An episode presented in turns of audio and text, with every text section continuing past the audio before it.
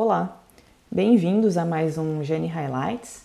Eu sou Carolina Nakarato, neuroradiologista formada na Beneficência Portuguesa de São Paulo, e hoje eu vou discutir esse artigo que foi publicado na Neurographics, edição de novembro dezembro de 2017, e traz as características de imagem, aspectos patológicos e prognóstico dos subtipos moleculares do meduloblastoma.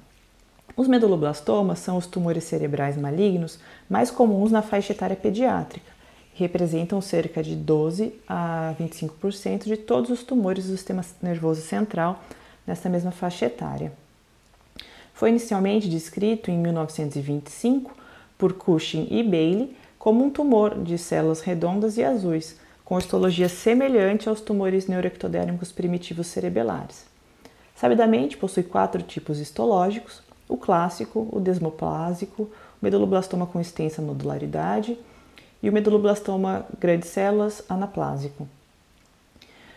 Com a atualização da classificação dos tumores do sistema nervoso central em 2016, a Organização Mundial de Saúde incorporou parâmetros moleculares e genéticos. E o meduloblastoma passou a ser classificado em quatro subtipos moleculares, que são o Inglis, ou WNT, Sonic Hedgehog, ou SHH, grupo 3 e grupo 4, que não são nem WNT nem SHH e são definidos por perfis de transcriptoma, metiloma e microRNA. Esses subtipos moleculares se correlacionam muito melhor com o prognóstico do que os subtipos histológicos. De uma maneira geral, o, a maioria dos meduloblastomas se origina do verme cerebelar e se estendem para o teto do quarto ventrículo e para o tronco encefálico. Apresentam também uma predominância no sexo masculino, é, uma proporção de 1,5 para 1, e geralmente os pacientes se apresentam com sintomas de aumento da pressão intracraniana.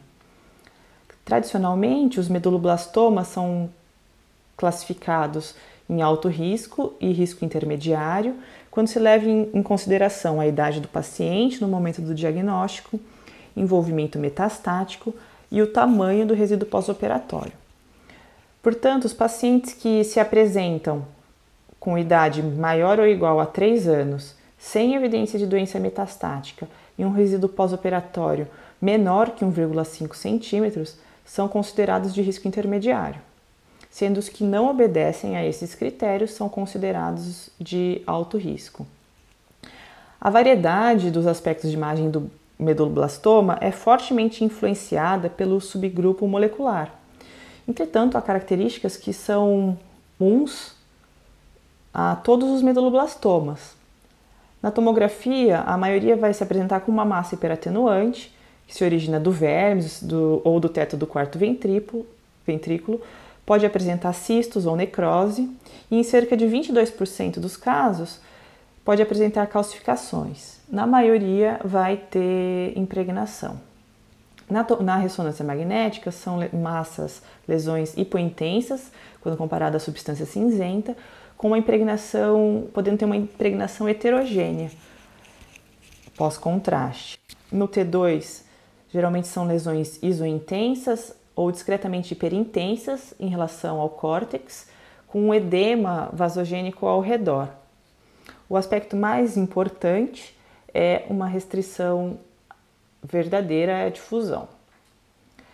Ah, então, a inferência dos subgrupos moleculares, como o artigo traz, pode ser feita levando em consideração a localização do tumor, as características do tumor na ressonância e os aspectos demográficos do paciente, como a idade. Então, falando primeiro aqui do WNT ativado, é o subgrupo menos comum, representa 10 a 15% dos meduloblastomas, e são os que têm melhor prognóstico, sendo que as metástases são infrequentes ao diagnóstico. São encontrados em crianças, em adultos e 75% desses tumores são vistos no pedúnculo cerebelar médio e cisterna do ângulo ponto cerebelar. Um dado interessante é que mutações do inibidor da via WNT predispõem a meduloblastoma na síndrome de Turcot. O artigo traz aqui a imagem mostrando uma lesão na cisterna do ângulo ponto cerebelar, envolvendo o pedúnculo cerebelar médio, sendo o aspecto mais característico desses tumores WNT ativados. Passando para o segundo subgrupo, o SHH ativado, representa 25 a 30% de todos os meduloblastomas e tem uma apresentação, uma incidência bimodal, sendo visto em lactentes e em adultos.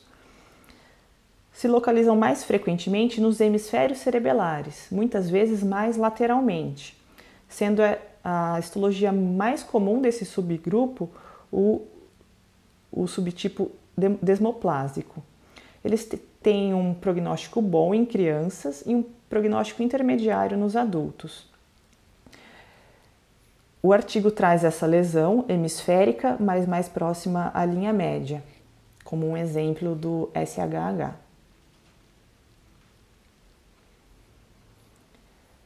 Outro dado importante é que mutações no receptor SHH, no receptor PTCH1, que é um receptor de SHH, predispõe à síndrome do nervo basocelular, síndrome de Gorlin-Goltz.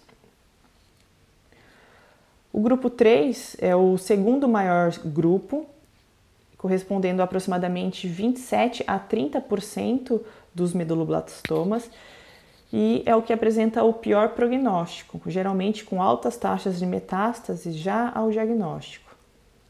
A maioria apresenta um subtipo histológico clássico. São tumores principalmente vistos na linha média, sendo tumores com margens pouco definidas, indistintas e uma impregnação bem proeminente. Aqui o exemplo do grupo 3, uma lesão na linha média, ocupando aqui o quarto ventrículo com margens pouco distintas e uma impregnação bem proeminente. O grupo 4 é o grupo o maior subgrupo molecular e representa 33 a 35% de, to de todos os meduloblastomas e apresenta características clínicas e histológicas semelhantes ao grupo 3, sendo também encontrados principalmente na linha média, porém com uma impregnação discreta. Aqui o exemplo de um tumor do grupo 4, uma lesão também na linha média, ocupando aqui o quarto ventrículo, porém com uma impregnação discreta. Eles também, é, diferentemente dos tumores do grupo 3, apresentam um prognóstico intermediário. Aqui na discussão, o artigo ressalta que o primeiro diagnóstico diferencial a ser considerado de uma massa hiperatenuante na região do cerebelo é o ependimoma, só que comparado com os meduloblastomas, os ependimomas apresentam mais frequentemente calcificações, são lesões mais heterogêneas e se insinuam para as cisternas basais através das vias de saída do quarto ventrículo. Tem um aspecto mais plástico. Outra diferença é que os ependimomas se originam do assoalho do quarto ventrículo, enquanto os meduloblastomas se originam do teto do quarto ventrículo. Outros diagnósticos diferenciais que os autores ressaltam é, incluem as metástases, os astrocitomas, linfoma e hemangioblastoma. No entanto, no entanto esses, essas lesões têm um aspecto de imagem bem diferente dos meduloblastomas. Outro aspecto importante é que quando a gente está diante de um paciente com meduloblastoma, precisamos avaliar todo o neuroeixo e utilizarmos contraste para identificarmos possíveis metástases, que são geralmente vistas na apresentação dos pacientes do grupo 3 e do grupo 4 e se dão por disseminação leptomeningia em quase sua totalidade. O artigo finaliza então, conclui ressaltando que é importante o radiologista estar apto a identificar através da imagem esses subtipos moleculares do meduloblastoma, pois leva a uma maior acurácia na interpretação das imagens e guia um manejo clínico mais adequado dos pacientes. É isso, espero que tenham gostado, agradeço pela oportunidade Obrigada e até uma próxima.